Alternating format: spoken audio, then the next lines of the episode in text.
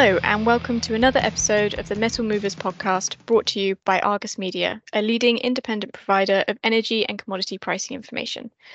In this episode of Metal Movers, we'll be in conversation with Charles Stephenson from Arch Sustainable Resources Strategy, discussing how the broader public engages with critical minerals. Arch Sustainable Resources Strategy has a particular focus on developing sustainable supply chains for critical minerals and the energy transition, Charles is an analyst with previous experience as a mining geologist. My name is Sian Morris, and I'm the Noble Alloys and Coltan reporter for Argus Media here in London. Charles, welcome to the podcast. Thank you, Sian, uh, for having me on. Not a problem. Could you start off by telling us a little bit about how you came to be involved in critical minerals and what sort of inspired your interest in this area? Yes, certainly. So I started off as an exploration mining geologist, uh, looking for gold and silver um, in Turkey, LCT pegmatites um, in Rwanda, where we're mining for uh, tin and tantalum and exploring for lithium. Uh, I've done a bit of work in Australia, greenfields exploration to brownfields um, copper exploration for in Chile. But all the time, whilst being in the field, I've had this question about here is a mineralizing system but what makes a commercial deposit? So this took me on a journey looking downstream to start looking at uh, the consumers of battery material and downstream processing, kind of working backwards. So, what is it that an end consumer needs? Who and how is that being processed? And ultimately, who is supplying that material? And what are the specific characteristics of such a deposit. So from that, you can then, of course, deploy that knowledge into the field and say, well, this is what I should be looking for good infrastructure, good metallurgy, and the right uh, mining jurisdiction. So that has brought me to Arch, uh, the Sustainable Resource Strategy, where we invest and take cornerstone positions in mining and these midstream processing uh, projects um, supplying materials into the green transition. So you've been involved in the mining industry um, for almost a decade, I think. Um, how have you seen attitudes towards critical minerals evolve in that time? Well, I'm going to take it to this from a London markets point of view. Um, investors purely looked at gold and copper. That's what they understood. Um, they understood grades, how it was processed, and how it was going to be sold. Metals, the base metals, nickel, lead, zinc, and um, tin, though traded on uh, transparently on the London Metal Exchange, were still considered interesting foreign investments and uh, a bit more of a speculative investment uh, sector. The critical minerals, on the other hand, were very much kind of these are opaque markets, long term contracts. I really don't want to invest in this space, or if I do, it's a very speculative um, investment. However, now governments have started coming out saying that they want to invest into the growth of the critical mineral supply chain. Um, so we've seen investors flood back into the market, and it's not uncommon to hear lithium, cobalt, graphite being mentioned even on uh, the news channels. I, I should actually uh, point out I've seen in a couple of political dramas these same critical minerals being incorporated into the storyline, which is always good to see from my point of view. But they are still challenging projects to get off the ground. Unlike gold and copper, where generally speaking, the grade is the grade, and from simple, easy studying at the beginning of an exploration campaign, we'll have a good idea of how we will process this and what our recoveries will be at the end and who our consumers are going to be. Speciality metals, um, or uh, critical minerals as most of them are now uh, referred to, uh, they have more complex mineralogy. So if you have, for example, lithium, a lithium deposit or hard rock lithium deposit might have spodumene, petalite, lepidolite within the mix of what makes up the lithium grade you get after the drill core um, is sent away and the assays are back. Actually, you need to look at the metallurgy here because though you might have high grades of lithium, petalites are used in, generally speaking, uh, more in the ceramic industry, whereas spodumene is what we use predominantly for the battery industry. And they've got two different um, pathways to production there and two different end consumers. The same with rare earths. Um, we can say you have a fantastic rare earth deposit. Now, just looking here at the hard rock stuff, you have bastnasites, which are carbonate, uh, carbonates, and monazites, which are phosphates both of them again need two separate different processing routes.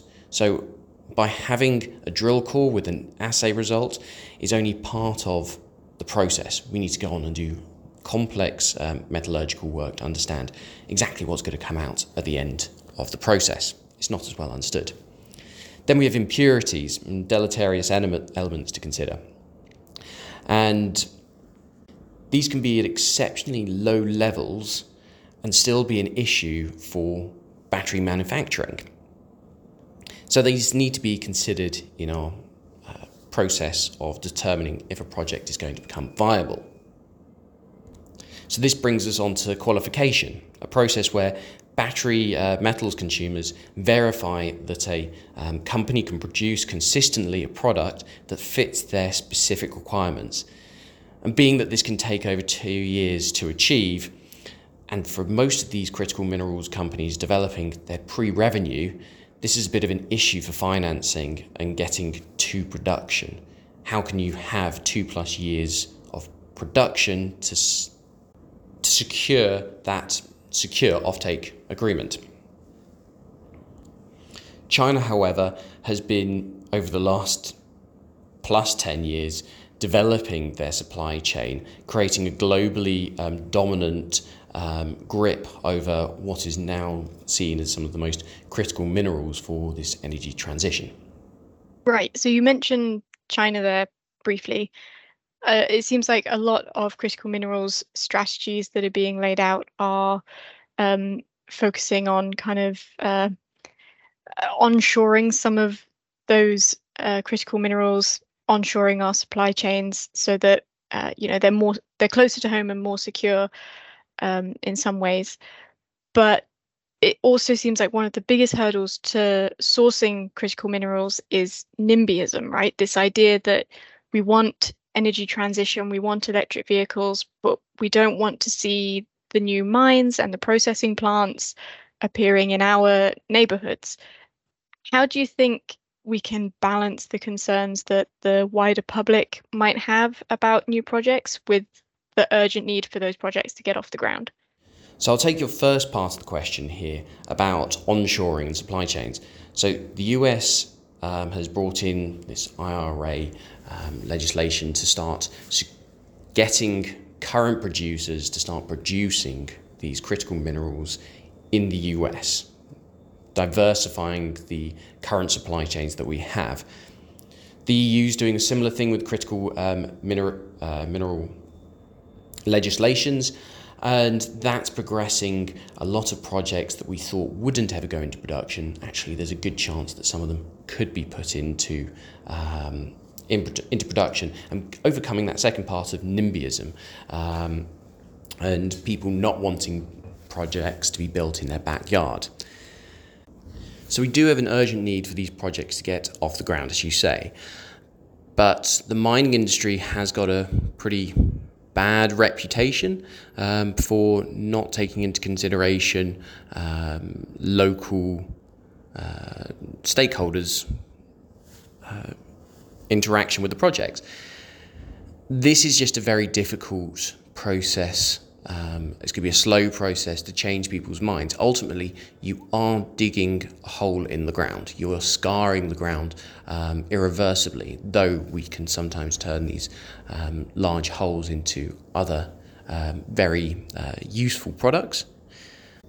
Be that reservoirs to, to hydro dams. The, these things have got good number of uses that we can have after they've gone. Or we could just fill them up and create new landscapes, um, as so many projects we've seen down in uh, in Wales and Cornwall uh, have turned into.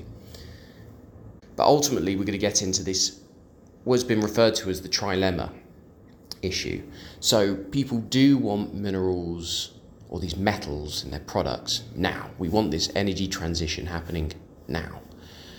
We don't really want to pay too much for it. We've got a good living uh, standard of living at the moment, and um, yeah, I don't really want to give up that standard of living. But at the same time, I don't want my products to come from places that going to be detrimental to the environment and the people uh, of, of that area. So that's a trilemma because you can't have all three here. If I want materials quickly and I want them cheaply, they almost certainly are going to come at the detriment to um, the environment and the local people of the deposits and pro- projects. So where what do we do? We've got to kind of balance where, where this is coming from, and I think that's a great reason why projects do need to be built in um, Europe because we should have high standards for these projects. We do need a couple of projects to really take the lead, which we have. We've certainly seen projects in Sweden with very, very high environmental and social um, standards being developed. Um, Finland as well has got very high um, standards and projects are being developed there. So maybe we need to take these projects and promote them as this is what can happen if a project is run um, sustainably and also be on top of companies who are not keeping to those standards. It's just as important for us to call out the projects which are sub uh, international standards as it is for the clothing industry. I think that's a, possibly a very good analogy for us. Yeah, absolutely. And, you know, we're talking about NIMBYism here. I think you sort of touched on it there for a moment that um, new mines aren't always the only way to secure critical mineral supply chains. I mean, scrap recycling been a big part of metal markets for a long, long time. Um, and getting the public more involved and engaged with recycling of things like consumer electronics, batteries, and durable goods. How much of a role can that play in being a part of the critical minerals solution and beating some of that NIMBYism? So, recycling, that's something that really is a great area to be looking at at the moment. Um, new technologies coming in and being developed within the battery industry are now starting to incorporate circular economy thinking to them. I'm going to build a product, it's going to last for a certain amount of time, and then it's going to be broken down and put back into the system. Well, ultimately, that means eventually we won't need to um, mine as much materials as um, we do at the moment. But at the moment, we're going through the transition part. And the transition part is going to be needing the whole of our infrastructure basically ripped up. The stuff that's all based on um, this uh, carbon economy needs to be ripped up and converted over to an economy which enables us to use green, renewable energies systems in there. Now, that's going to take some time, and that's part of that transition uh, component. So we are going to have a huge amount of materials coming into our system at the moment. We need to think mining is going to be a major component. Recycling, however, needs to be taken into the consideration of the products we build. How's it going to be broken up?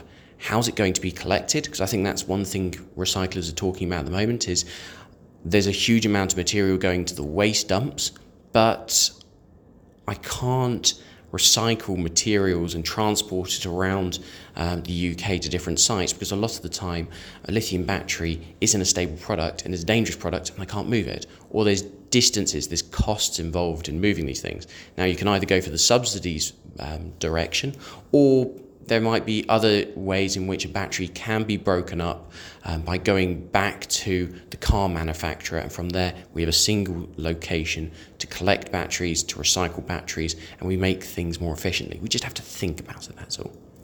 Absolutely.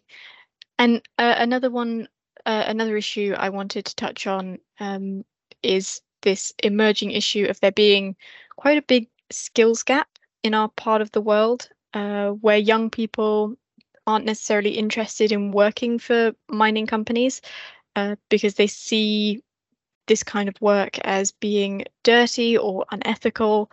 Um, you know, there was a Wall Street Journal article recently and a McKinsey study which found 70% of 15 to 30 year olds would definitely not or probably not consider working in mining. So that's that's a lot of people who are saying that they're not interested in coming into this this industry. How do you think we can bridge that skills gap when young people are so put off by what is quite an ugly reputation for mining? So, about young people getting into the industry, um, I can definitely say it has been a very satisfying um, career choice for me. Um, I've always loved being in the outdoors, and definitely the mining industry has taken me all around the world to some fantastic places, and I, I just couldn't see a better way of traveling and visiting these places. Also, if you want to make a change, be part of that change. Uh, maybe that's a bit cheesy, but it's true.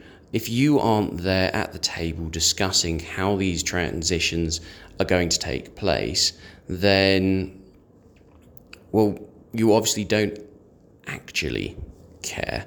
Okay, you don't necessarily have to work for a mining company um, to make a stand for um, the energy transition, but for new people coming in to just um, say, no, I'm not going to go into the industry because it's dirty mm, maybe that's too much of a blase way of thinking.